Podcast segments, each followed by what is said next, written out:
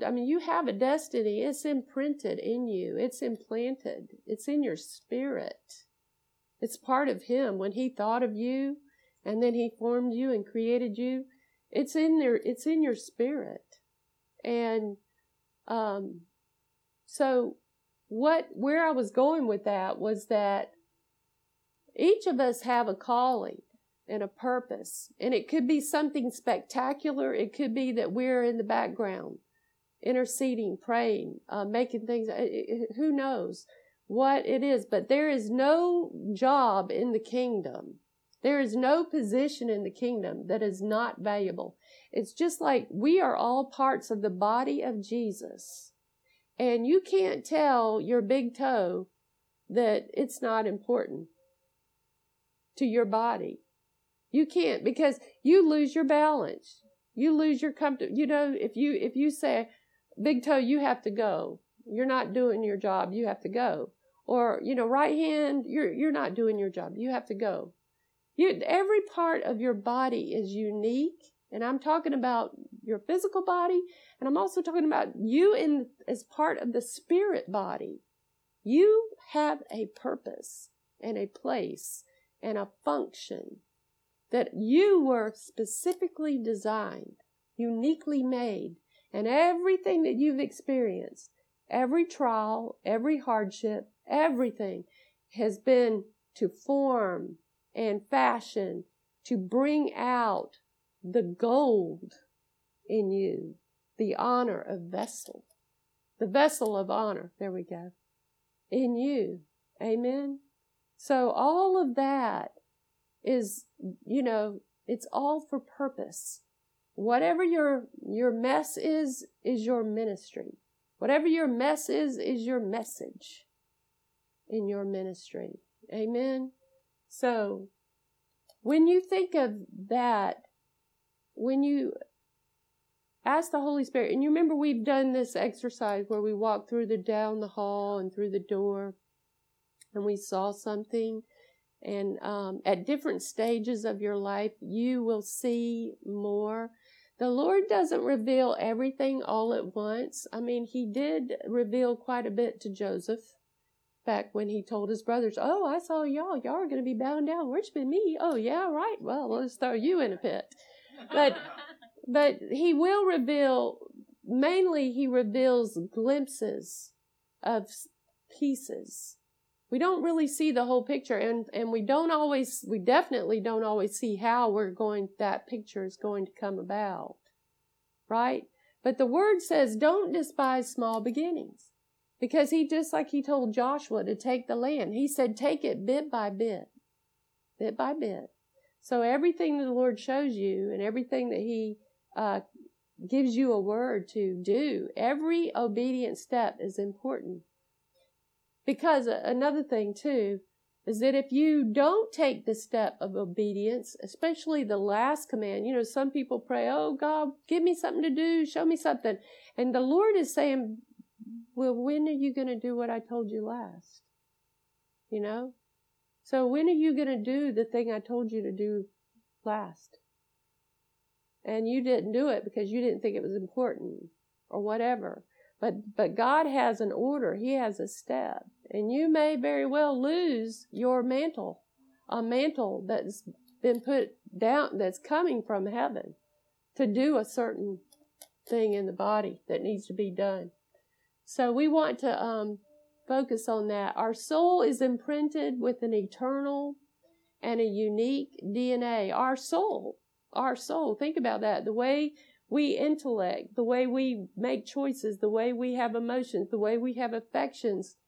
This thing is imprinted with a unique D N A. You process information unlike anyone else. And so you, if you, if the Lord were calling you to be a speaker and you think, well, I couldn't speak, who would listen to me? I tend to repeat myself over and over and over. But you know what? Your soul was designed to do that. Somebody, uh, Jean has told me many times that I repeat myself. The kids say, you repeat yourself. You know, Mom, I've heard that again. But you know what? Somebody said that, and I, and I thought about it. You know what? I'm like my Abba Daddy, because he repeated himself a lot. I am that I am. Verily, verily, I, I say to you, again, I say to you. Wow. Old and new. He says it over and over. And and when you meditate on the word, what are you doing? You're meditating. You're you're chewing it. You're taking it again. You're chewing it again. That's what meditating is. It's taking that word, chewing it in, getting it in. And just like a cow who will take his uh, food and chew it up, and then he'll take it, throw it back up and chew it up again and chew it a little more. That's meditating. It's over and over. I say, oh, I'm just like my uh, my Abba. I'm like Abba. So I'm good with it. And you know what? The way I process information is unique to me. He designed that my brain to work just like it works. Just like it. The way I perceive, the way I take in everything. So what I have what I have control of is this will. And I have some control of what I will put in my soul, what I will allow in the gates of my soul, whether it be word or darts of the enemy. Amen? So we have a unique D N A in our soul. Nobody processes information like you. Nobody processes a word like you. If you, if I were to say any word, the word dog, you see something that only you see. You will not see the same dog that I see. You see, you won't see it like I see it. Every word has its own meaning, which absolutely is inside of you and no one else. Amen? All right, this unique D N A, D N A holds keys to your purpose, potential, and destiny.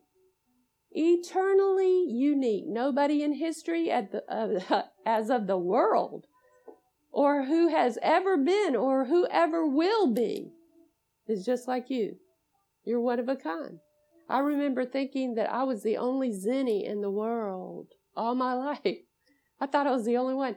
And I remember my grandmother took me to see my grandmother Zennie's uh, tombstone, and her middle initial was E. Her middle initial, her middle name was Esther, and my mom couldn't remember that, so she named me Elizabeth. But I remember seeing her name, Zennie E. Watts, and I went, "Oh, that was just so weird because that was the I was the only one who had that name, and there I'm seeing my name on a tombstone." But it wasn't until the internet got invented and I found out, oh my gosh, there's like lots of Zennies in the world, but. So that's all right. I, I still like my name, and I like everybody to have it, so it's cool. All right, so you are the only one, just like you. Stir up the unique expression of God's glory and grace that He has woven into your soul. You know, when the Lord made you, when He formed you, when He fashioned you, He has such a desire to express His love to you. So His love, the, the way that He wanted His love to be received from Ouida is you are the only one that can receive that love the way that God needed to show His love. Do you understand? You are the only one that can receive like Kathy. God is so inconceivable. He is so almighty. He is so incomprehensible. And He is so multifaceted. You know, it talks about the folds and folds of glory and majesty. And and and you are the only one that when He thought of you, He's like, I need, I need to show this love to someone just like Mamie. He designed you to receive that love that only you can receive in that way. You are part of God. You are one of His extensions to be part of His glory and grace that He has woven into your soul, woven into your spirit and your soul. Call out and celebrate those things that make you uniquely you. Amen. And now when we think of ourselves and our soul, when we think of ourselves, and remember how in the beginning I said, when somebody says your name, what's your first thought? When somebody says Mamie, what what do you see? What do you feel? What do you think? When somebody says, um, Sheila, what's the first thing that comes to your mind? When you go into worship and you get into that deep worship where you're feeling God's love, nothing but His love, I want you to ask the Father to say your name and hear your name coming from the Father. That's exactly like I hear Him, uh, just like that night when I was having that supernatural experience with the tongues. And I went and, and I was awakened and I heard Him say, I'm here. And I began, hear, you know, hearing Him. And I, I hear my name. He, he's, I hear Him say my name. Like when He called me to go look at the stars that night, He said, Zennie. You know, I heard his, I heard Him say my name.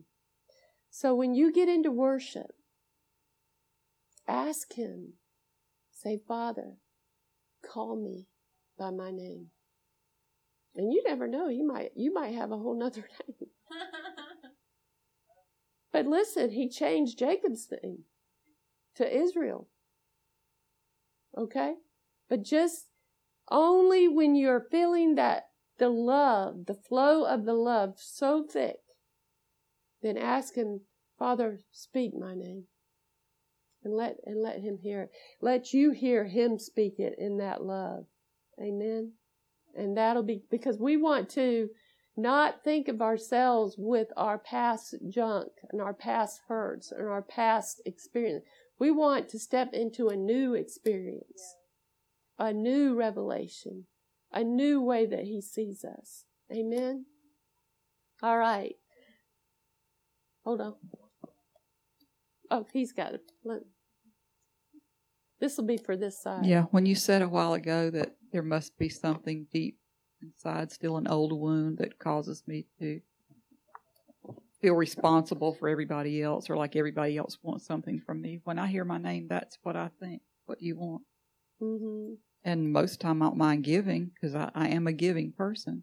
But it wasn't always that kind of feeling. It was, what do you want? What do I need now? What do I have to give you now? What does everybody want from me now? And, now, and you know what the Lord wants to do? And now I want to give freely to everybody, yeah, in ways that I'm not capable of giving yet. Let's do a shift.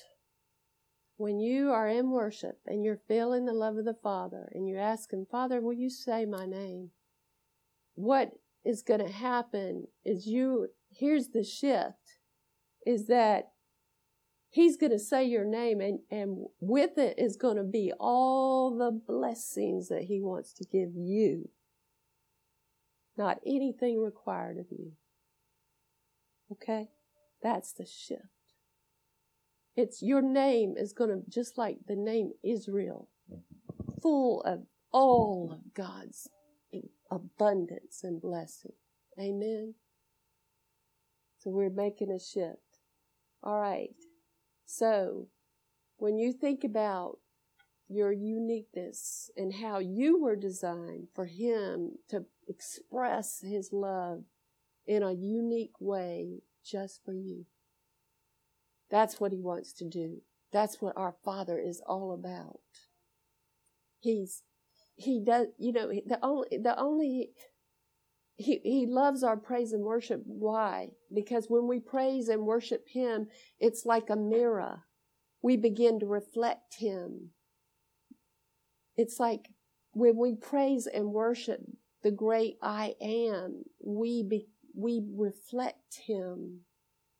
We become like Him. His beauty, we become His beauty. We become His glories. You understand? We are created like a mirror. Amen. Be grateful for the gift that God created you to be. Rejoice in the wonder and the majesty that is you. Amen. Amen. This is from Pablo Picasso. And I like to just throw out interesting quotes and thoughts um, to, to, because it causes us to think and shift and see things.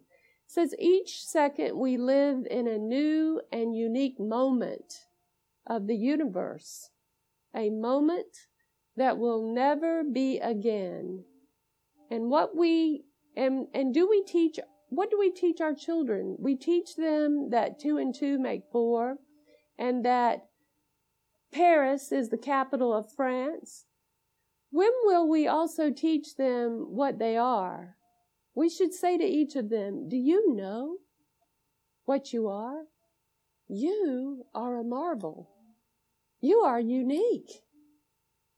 In all the years that have passed, there's never been another child like you. Your legs, your arms, your clever fingers, the way you move.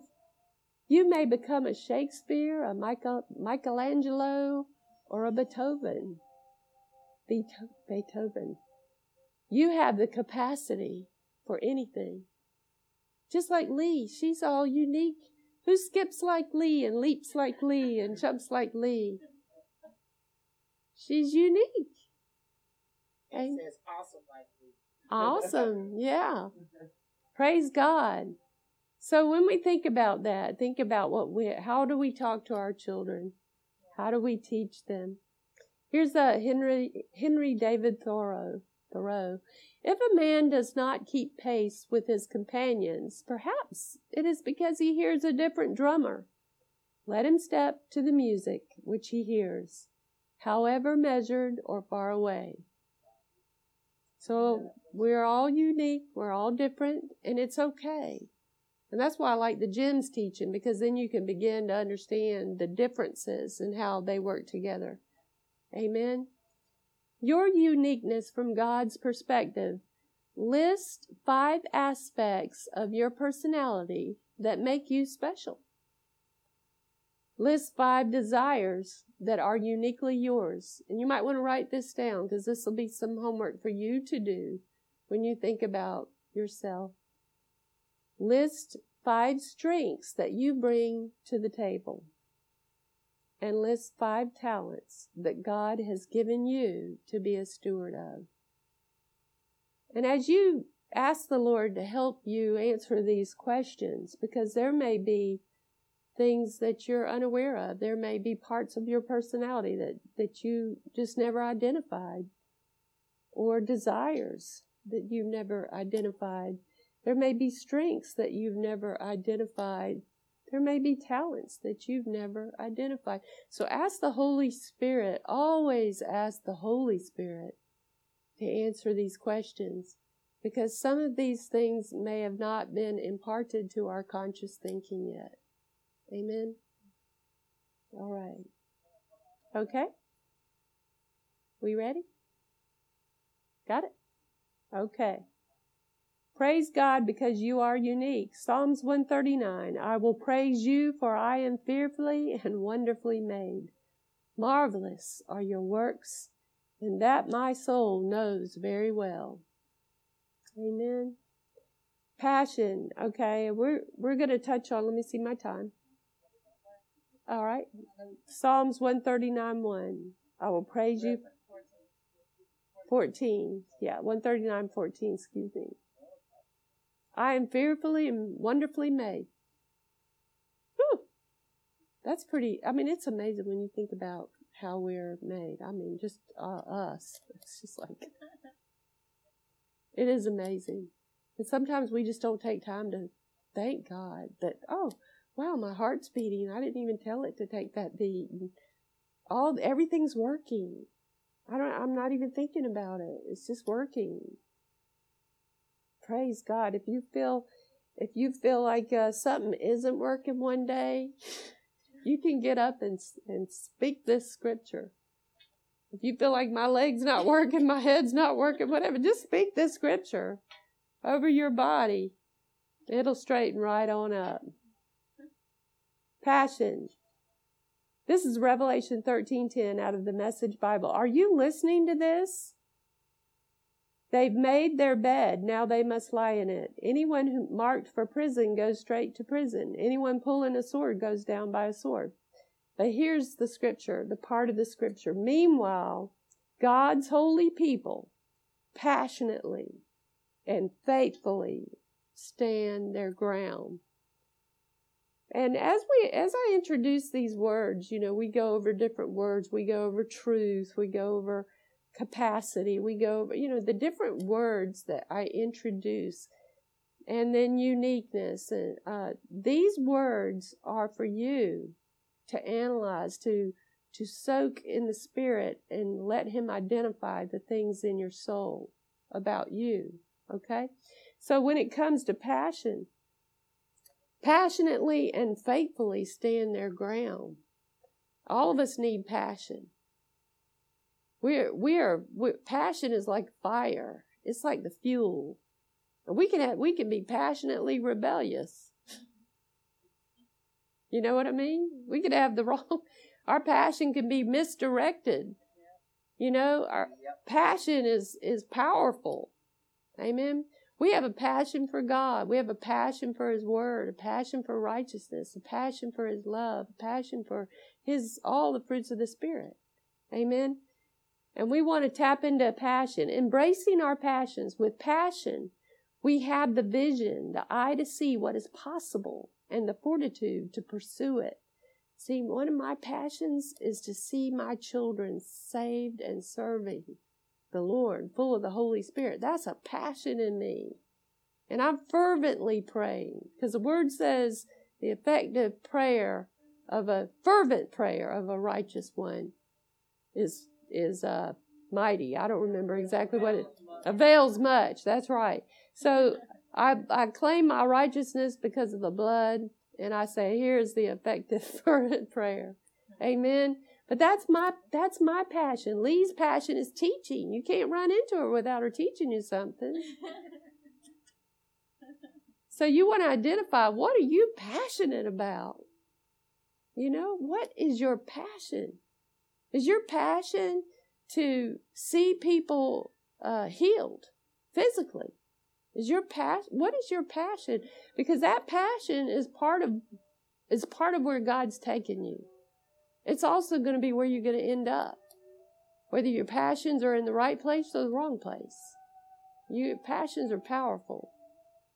So tap into it. Let the Holy Spirit reveal to you what's your passions. Passions will cause you to take risks and stand against the odds. And I love that. Because, you know, um, well, I just tell this, you know, Jean obviously has a passion for pull, pulling people out of their comfort zones and stepping them into a realm and to a purpose and to doing something, because he sees something that you, you know, you won't even know. And then you're able to actually do that. It's like, wow, you didn't know you could do that. But there's a passion that God puts in us, and it, it could be a passion to see people Uh, become free, or people to become who God created them to be. You know, I had I developed a passion to get my soul right when I realized how messed up it was. I, I was like, Lord, I don't know how to fix this. And I just like, you know, prayed every day and took communion every day and focused on a word. Second Thessalonians five twenty-three, I said, we're just going to, we're going to start here. This has got to get fixed. Amen. I became passionate about it. And now I'm teaching soul shifters. So your passion, see, I got driven with a passion. And I was driven because, you know, there are two things that are going to drive you. There's the carrot, the desire, and there's the stick, the pain. Wow. And I, I realized that if I didn't get that right, it was going to mess up not only my life, but everybody's life. And I'm like, God, you have to help me conquer this demonic stronghold and get free. And give me the, whatever I need. Help me do it. I became very passionate about it. So your passion is going to define your future. And if you say, well, you know, I just don't think I'm passionate about anything. Well, then something is not alive in your soul. And you need to find out what's not, what's sleeping, what's not alert, what's not aware. You need to awaken, awaken, O sleeper, to your destiny, to your passion, to the thing that God's implanted. So what, what are your passion, What you're passionate about are God's given desires. God's desires in you will move you from your self-centered realm. God's desires will move you. And I, and see, that was part, that became my passion. Let me tell you something. My passion to get my soul straight was not for me, but I began to realize the damage that I was doing to everybody else. Because I was very comfortable going into my pity parties. I've been doing it all my life. I was very comfortable sinking to the lowest pit, you know, almost feeling suicidal. I was very, that was my way of being, you know, up and down, up and down. But I, when I realized the damage that I could do to other people, I realized I have to get this right. Amen. Because love has got to win. Love conquers all. And I became passionate about my soul and the problems that I had to overcome. So God's desires in you will move you from being self-centered. And see, that passion that I had for the soul to be right was driven by love. I had love for people that I was affecting. And I could see how I, I was hurting people. See? Love is the is, is is the passion that we need for everything. Amen. God's desires in you will cause you to live on a higher plane and tap into the dimension of the supernatural ability and resources. Just like I'm telling you, when you get full of anxiety and you feel like the resources aren't there, you've got to tap into that higher dimension. You've got to tap into God's love for you. He was telling you all along, I love you. I love you, Kathy. I've got this. It's going to all work out. And some, and, and I'll tell you that the, another thing that's helped me is that if I begin to feel anxiety or whatever like that, I just shift.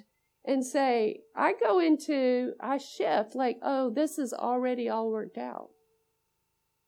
It is somewhere.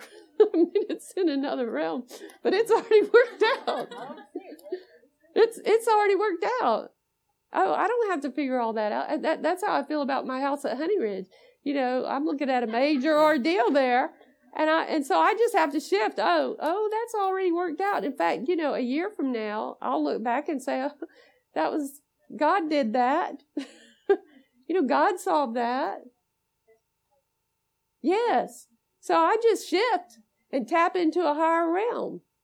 The supernatural dimension of resources. I don't have to see it all. I don't have to know where it all's coming from. I don't have to figure it all out. It it that's all done. It's done. It's done in the spirit realm. It's done. I'm just going to go right there and live there till it's, you know, till it manifests. Amen. All right. When work commitment. This is from Nancy Coey. She's a keynote speaker. It says, when work, commitment, and pleasure all become one, and you reach that deep well where passion lives, then nothing is impossible. Isn't that something? When you can work and be committed and love, love what you do, love everything about it, then the deep well of passion lives. And you know, if we if we impart love into everything we do, listen, when I was going to college and I did not know how to study, I mean, I ran errands in high school and I made A's and everybody loved me. But I did not know how to study. I did not know how to work like that. I mean, I could work. I worked physically all my life. But I did not know how to study in a book. I did not know how to work like that. And that was a hard thing for me to, to look at that. And I remember I read out of Kahlil Gibran, work is love made visible. So I began to love my German teacher and my German book, or love that history book. I, I ignited love. I ignited love, and it began to ignite a passion. And then I ignited my ruby and said, I'm going to be, I'm going to know more than that teacher knows. I'm going to know more than that professor knows. You know? And I remember a philosophy teacher came up to me because uh, I was the only one who had straight one hundred across the board while everybody else flunk- was flunking. And it's, and because I, I, ignited that passion and that love. And it wasn't just memorizing. I challenged my mind. I challenged the philosophies, but held on to my faith. But I was able to understand the philosophers, uh, many, many philosophers, totally get what they were saying. And anyway, and he came up to me, he said, Zennie, you really are unique. I was like, oh, okay. But, you know, he, he it was just like a confirmation that I was on the right track. This love and passion for those skills. I listen, I did not like it. I did not like sitting in a book and trying to study and read and understand. I did not. But I developed the love for it. And, and then I found it got easier and easier. I found that if I could sit and start studying at ten minutes, five minutes, you know, just get through that first five, ten minutes, then all of a sudden I'm in it. Whew. I'm doing it. It's easy. Amen? So anything that you do, and I'll tell you another thing, anything that you feel is hard or you resist, just love it. Love everything about it. Love the people involved. Love everything about it. And you will be amazed at that shift and how if you just get through that first five, ten minutes, all of a sudden, woo, I'm into it. This is great. Amen. How you talk to yourself is important too. So, you want to develop your passion. What are you passionate about? How can you harness the power of your passions to establish yourself? How can you harness the power of your passions to take dominion? And we are talking taking dominion for the kingdom. Amen. We want to harness these passions. Make a difference in your family, your community, or your country. I was talking to Sharon, Doctor Lee's wife, yesterday, and she was talking about how that there are something like billions of Christians, but because we didn't get involved in politics, because everybody just like, oh, that we've lost so much of the political war, you know, the Christians have lost the ground in the political arena because there was nobody ignited. Nobody had a passion. And they were sleepers. And I really do believe that, that we can be blinded by the enemy. If you're a sleeper in an area and you're slumbering and you're not, you know, I'm not going to think about that. You know, you better ask the Holy Spirit what your part is in that. Because you have, we all have a responsibility. We all have a part to make a difference. Amen? And if, if, if Christians ever banded together, we could change this whole thing. We are the only country out of all history. Every country was kingdom-oriented. You had kings and princes and dominions. And it was... You know, before God tried to create a people without a king, a kingless generation that would depend on God, but then the people cried out for a king. And we are the only country that that created a constitution. Amen? And and so we're not dependent on a king. But somehow our slumberness has caused a lot of problems. Okay? So we want to we want to tap into and ask the Holy Spirit. You might be shocked at what he tells you. Lord, what should I be passionate about? You might be surprised. He might tell you to go direct traffic for school children across the street. You don't know what he might tell you. But be open to him and let him show you something about your destiny. How can you tap into these passions to go and do your best? Unique passions, love. Go and do your best.